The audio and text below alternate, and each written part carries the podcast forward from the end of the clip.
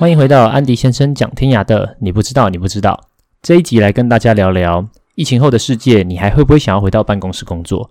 嗯，就我所知，台湾这几个月或者说这几个礼拜来，大部分的员工，只要你是上班族，应该也都回到办公室上班了。应该只有少数的呃外商公司还在呃 work from home 的一个阶段。那我们今天就来谈谈这个远端工作后这个整个世界的改变。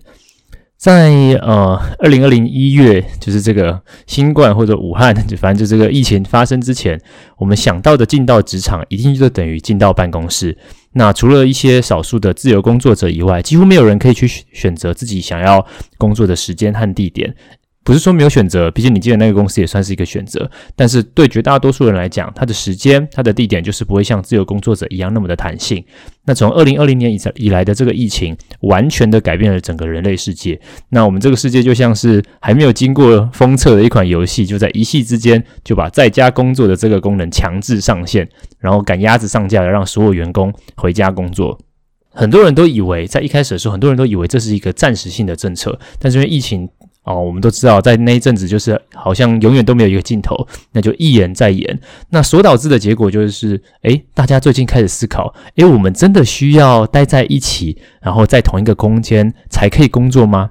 举例来说，以戏谷的科技公司来发现，他们最近的一个，哦，最近的一个新的新闻，就是说，大家发现，哇，把员工从家里请回办公室，比一开始让员工回家工作还要难得很多。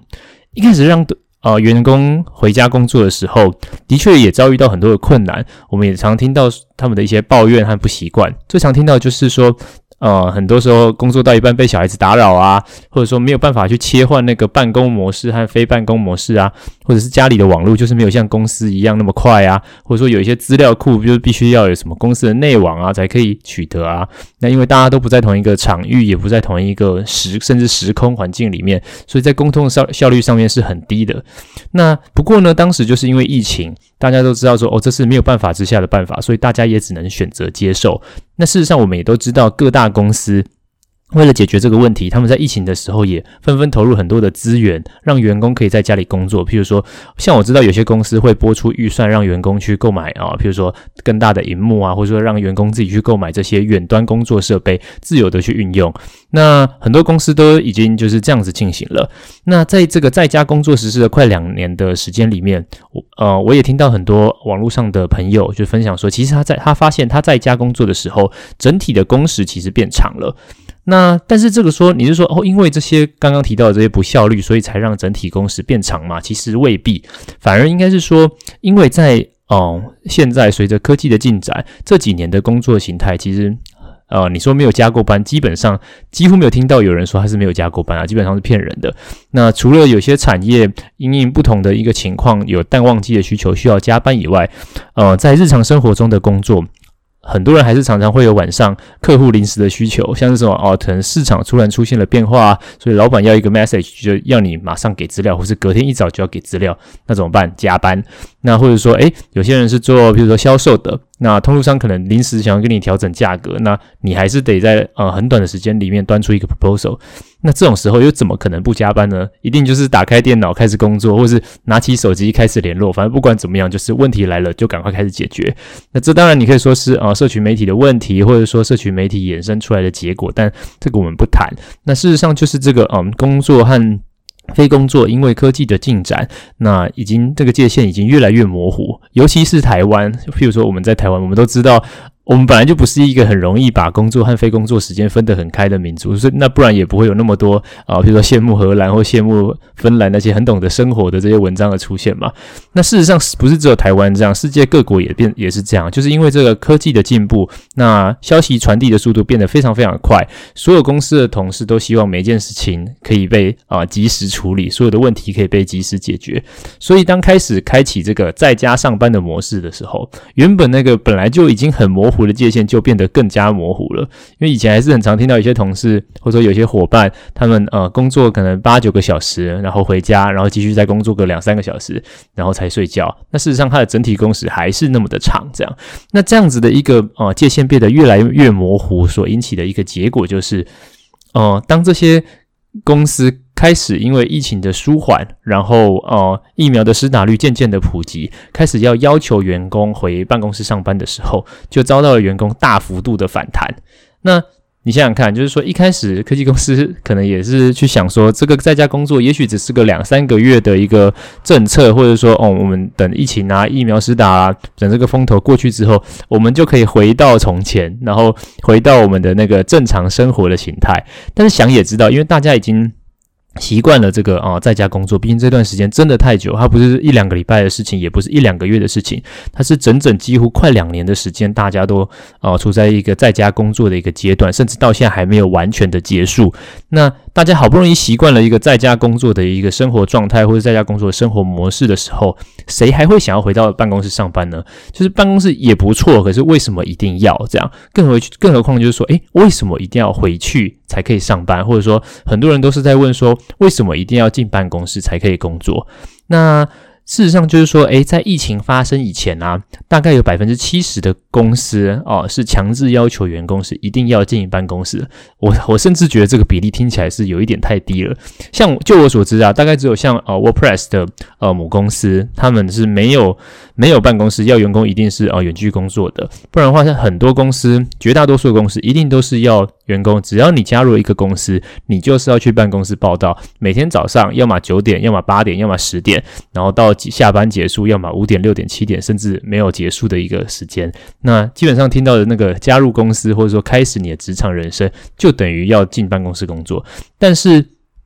当时你说哦，在家工作的这 concept 难道是哦很新的吗？或者说，难道只有像 WordPress 这样的网络公司才有可能实践吗？那事实上在，我如果没记错，在二零一三到一五年间，嗯，雅虎啊和 IBM 他们在矽谷的这个办公室有曾经有提过一个尝试让员工在家工作的一个倡议，但后来都发现哦，它产生出了非常非常多的问题，然后就发放弃了这个计划。不过这一次的疫情，因为一夕之间让所有的公司都要赶鸭子上架，让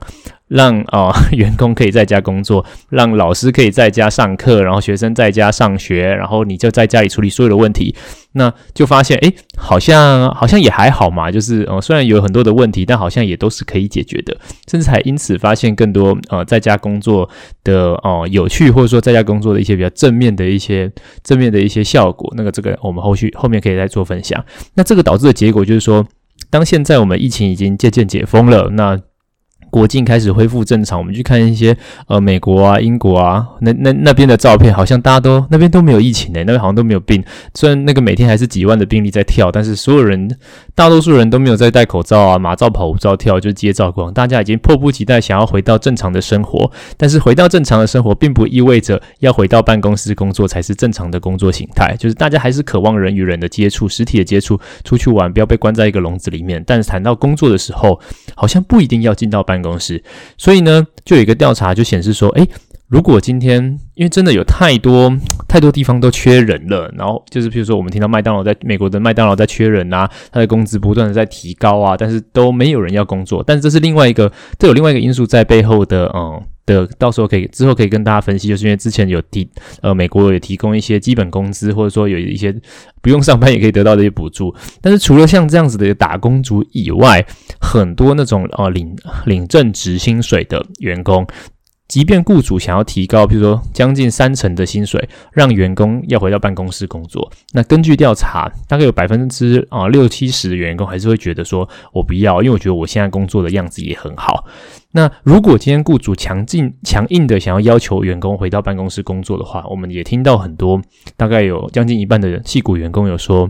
那我们就干脆离职或者跳槽吧，反正现在时间也还不错，各个公司都缺人。那我现在跳还可以换一个好薪水或者一个好的 title，这样。那结果就导致就是说，哎，各大公司就纷纷把回到办公室的时间延后。这个各大公司不是指台湾，但是是指呃，在在戏谷这边，就是说，哎，很像是 Microsoft 啊、Google 啊、Facebook、Amazon 都把原本定着要回办公室的时间一延再延。那 Amazon 我据我所知，好像也取消它。未来那个每周有三天一定要回到办公室的一个政策，那很多的公司高层根本都不敢把这件事情给下一个定论，或是马上做一个决定，所以干脆把要不要回到公司的这个决定交给各个部门的主管，因为员工的反弹声量实在太大了。那事实上，在这一批就是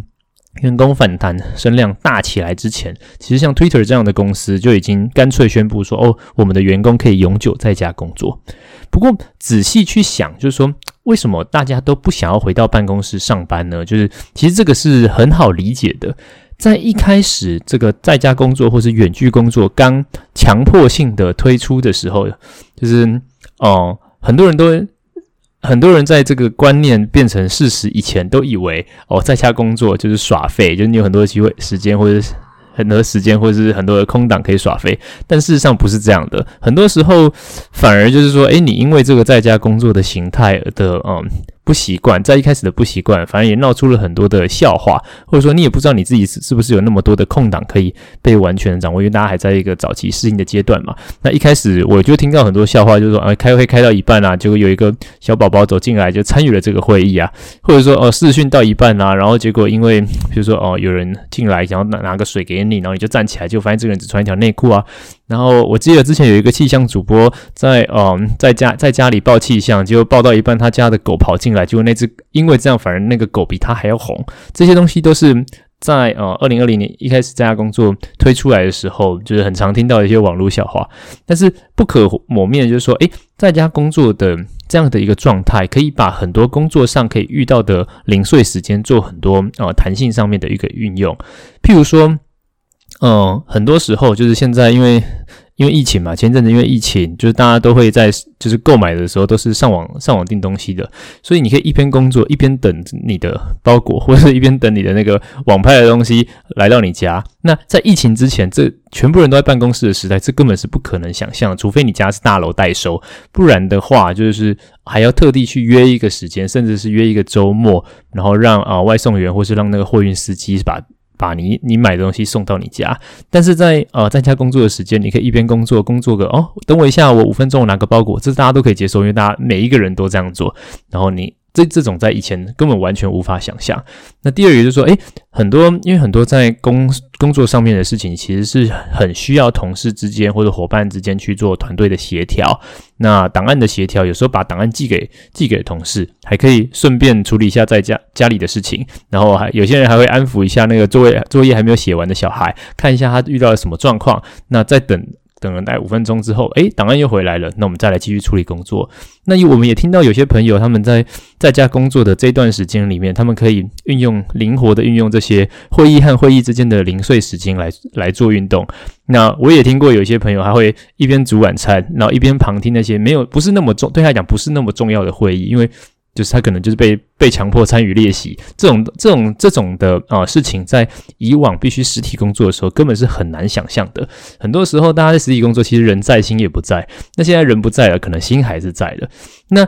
甚至我也听过有些朋友说，他们会在啊、呃、中午时间去睡个午觉，那一觉醒来还可以精神抖擞的工作。这以前在实体办公室的时候，尤其在那种呃美国文化的。工作公司里面，你中午睡觉会被视为是一个你是不是生病啊，或者是你是不是体力不好的一个一个行为。可是亚洲就是会有这种睡午觉的文化的话，那你现在在家工作，你中午的时候就去睡个一个小时，那哦、再再起来继续工作，对你来讲搞不好是一个更有效率的一个工作方式。因为每一个人的工作方式或是每个人工作习惯本来就不一样，那在家工作的这样一个形态，反而让员工变得。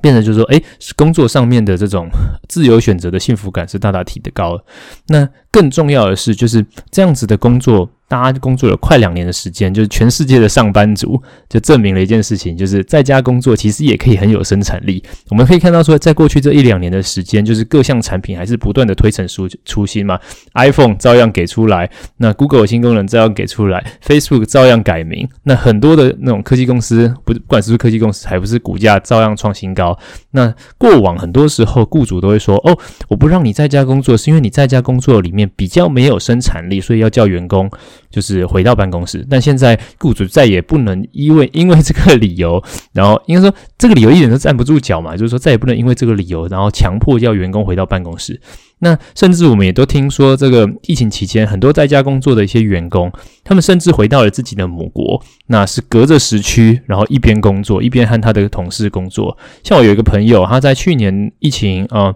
欧洲疫情还算蛮严重的时候，他就从德国回来台湾工作个几个礼拜，他完全没有请假。在过往可能他离开 team 是要请假的，但是他在去年的时候他就完全没有请假了。那他同 team 还有一个哥伦比亚的同事，他也回去哥伦比亚了。那一群人就是不同的部门，可能有的回斯洛伐克啊，有的回埃及啊，有回以色列，有的回他是回台湾，另外一个回哥伦比亚，全世界跨着时区，然后一样线上工作。那这这件事情对很多团队来讲，根本完全不是问题。即便少了一些在办公室的闲聊，但是事情变得更有效率，因为大家都是很弹性的在分配自己的时间。如果你可以接受，呃，很晚的时候，因为要配合大家时区，比如说很晚的时候。十点开始工作，但你可以把工作做完。那为什么你不能选择回到台湾来工作呢？但事实上就是说，我认为啦，就是把每一个每一种职业，如果都要把工作和非工作的时间完整的切开来，本来就是一件很不科学的事情。当然，有些特定的工作是，有些特定的工作不是。那很多雇主过往的理由都会是说，哦。我如果让你们这些员工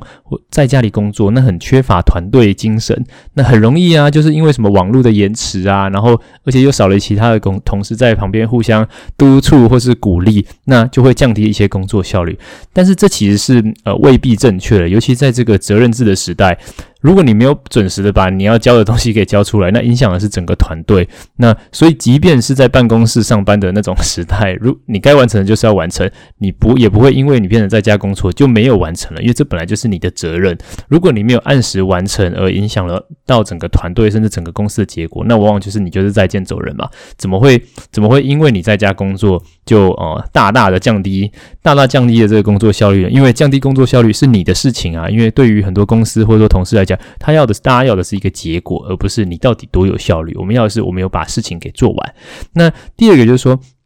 过往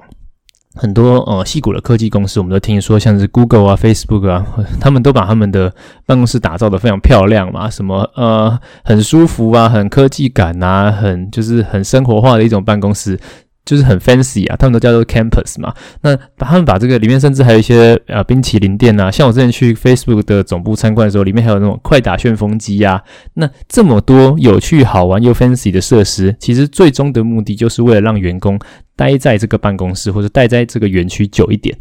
那员因为员工待在这个园区待得越久，那自然工作的时间就越长嘛。那而且有些这种他们称他们称之为就是 应该说戏骨传统新创公司会认为说哦，我们如果让一群员工待在一起，即便有些片碎片化的时间是啊、没有在就是工作的，但是因为可以让一些。哦，比如说他们因为刚好在饮水机相遇啊，或者茶水间相遇啊，或者厕所相遇啊，或者在送东西的时候相遇，而引发的一些闲聊，过往被认为是一个很好的就是 brainstorming 的一个契机。但是这样子的一个 brainstorming 到底有没有效果，其实从来都没有被真实的数据给验证过。那这些很漂亮又 fancy 的呃办公室，在呃在这个在家工作的快两年的时间里面，当然是大家都完全没有享用过的。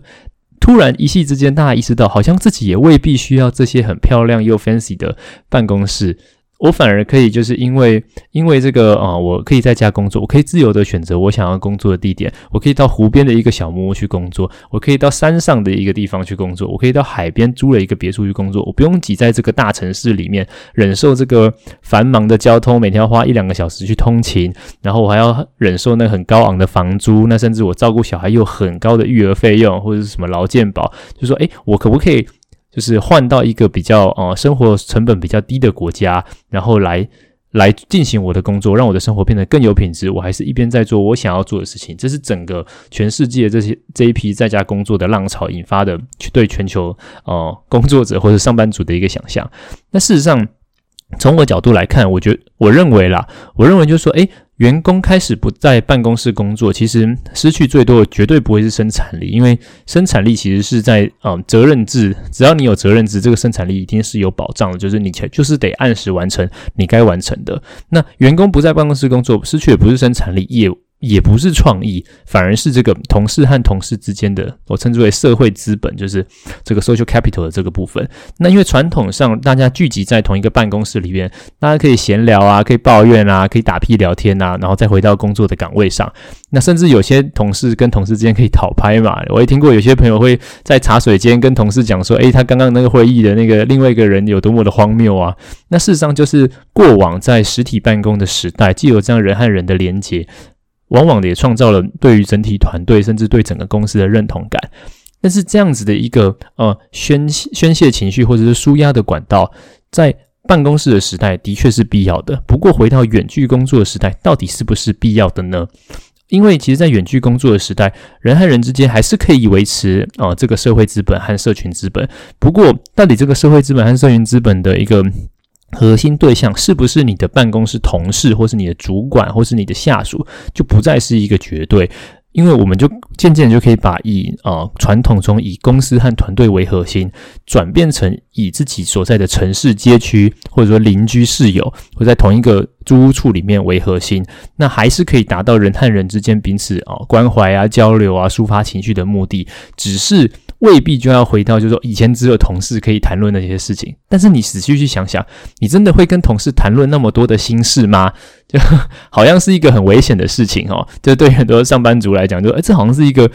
哦，不能不能谈的一个禁忌这样子。也就是说，人和人之间本来就会有这种需要去谈心或是宣泄情绪的一个出口，但是在过往，呃，往往我们会把这样子的情绪。或者说宣泄的一个管道发生在办公室里面的零碎时间。不过，随着科技的进展，或者说 因为这一段在家工作的整体全球浪潮的改变，我们不一定需要把这个宣泄情绪的管道完全投注在同事身上，而是可以投注在自己，比如说比较亲密的友人、朋友的身上。那我觉得大家可以去，嗯，从今天的这个分享，其实就是说，诶，我一直在去想象一种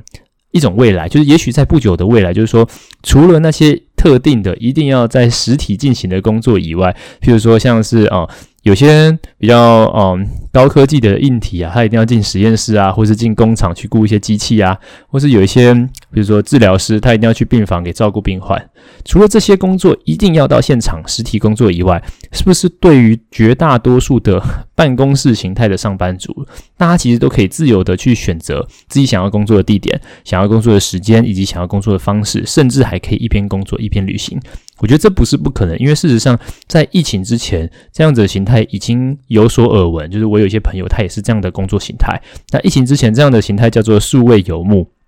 那他们就是一边工作一边旅行。当然，疫情期间因为没办法旅行嘛，所以这样的人变少了。不过，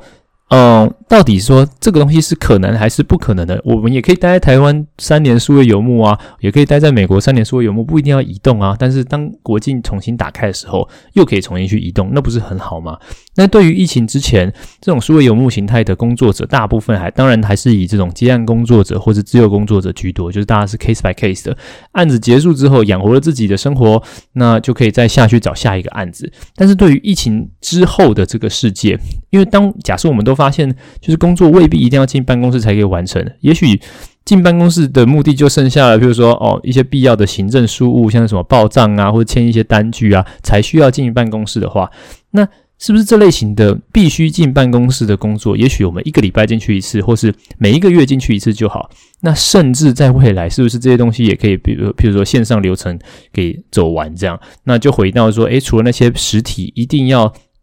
一定要实体工，就是在特定地点完成的工作的工作者以外，对于其他人来讲，他根本就不需要进办公室。那事实上，这两年的这个疫情期间的在家工作，这个 work from home 的这这一段时间，我们已经一再的证明这件事情的可能性，而且是可完成性，就是一再的证明了。那在我看来，就是说，诶，其实我们已经从一个啊、work from home 的一个阶段，慢慢要进展成一个称为 work from anywhere 的一个转捩点，因为对很多公司。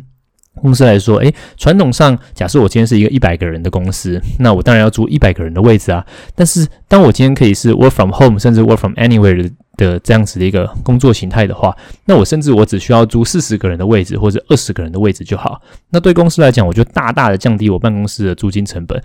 因为其实讲好听点，我还可以说，哦，我让我的员工在自由的去选择你的工作地点。但事实上，我把省下来的办公室的租金成本转借到员工自己的房租，或者说他自己的旅行成本身上，对公司来讲当然是超好的啊，就是何乐而不为呢？那甚至因为就是对公司来说，我的员工可以 work from anywhere 了，那我也不再需要受到这个地理区位的限制来招募员工。这些好的公司，它可以在全世界去寻找人才，甚至竞争人才。那还可以降低这个薪资水平的负担。过往可能很多人就想说，哦，他要去美国工作，去欧洲工作，因为薪水比较高。但是呢，如果当今天这些公司的工作已经调到台湾、调到亚洲来的话，当然不会像美国或是欧洲那么高的薪水，除非你有那那样的能力或是那样的才华嘛。不过你还是可以在台湾去。支援一个哦，在美国的工作，那对员工来讲其实也是好事。那对公司来说，我可以招募到一个非本国的一个人才。假设今天他是一个外国人，我我知道他很有 talent，可是过往的情况，我需要去负担他的签证，我需要去负担他的一些无为不为的，那其实很麻烦。但是现在我不需要去负担这些东西，我甚至可以让这样子的员工在自己的国家来完成我希望他完成的专案。甚至比如说像媒体公司啊，以媒体公司来讲，我们就可以在全世界找到记者和写手。那科技公司它可以二十四小时完全不间断的在各个时区，它的城市码不断的在优化，不断的在推陈出新。那有些设计师他甚至可以去说，呃，线上配合，然后一起完成一个共同的设计，这一切都是绝对是有可能的。那这次都是公司的角度，如果今天是员工的角度来看，我们。应该说可能会因为说哦不在同一个场合，所以造成这个工作讨论上的不顺不顺畅，不是那么的流利，而增加了某部分的工作时间。不过很多很多时候，大家却因为这个不需要出门进办公室，而大大减少了通勤时间，而且省下了更多时间。这个一来一往，可能仔细算一下，搞不好是更划算的。而且随着之后，譬如说哎五 G 啊、AR、VR 的这些应用，如果真的推出的话，应该这个。沟通上面，网络讨论的这个 gap 其实是大大降低的。我觉得唯一比较大的风险，应该是你的眼睛如果一直盯着荧幕，应该是对身体来讲是真的很不好的啦。那事实上，我的看法是在未来这个时代，就是呃。人人都可以因为自己工作的现况而自己去选择说，我现在是不是在一个工作的一个状态里面，我可以自主的去选择启动这个工作状态的一个时数。也许有些人会集中在一个礼拜的，比如说三四天，他每天可能工作十个小时，我四天加起来四个四十个小时，其实相当于传统上一周五天的一个理论上的一个工作量。那我四天的时间去完成整周需要完成的工作量，剩下的三天我可以有自由的安排。那你也可以说，哦，我一个礼拜七天我都要工作，但是可能啊、在整体工时不变的情况下，每平均每天工作的时数是减少，我可能一天工作只要六个小时或者四个小时，但我还是完成我该完成的专案。这种人人都像是自由工作者 的这种类型的形态，其实是正在发生中的。而且为什么不行？因为事实上本来。工作的呃时间，就是因为你所呃接受到或是所要承担的专案的量而影响的。那当专案量增加的时候，你的工时工作时数本来就会增加；当专案量减少的时候，你的工作时数如果不减少，你也只是盯着荧幕在假装很认真在工作而已。那为什么不能把这样的时间给释放出来去做自己的，比如说 side project 啊，或者说去做一些自己平常本来就要在工作之外处理的事情？那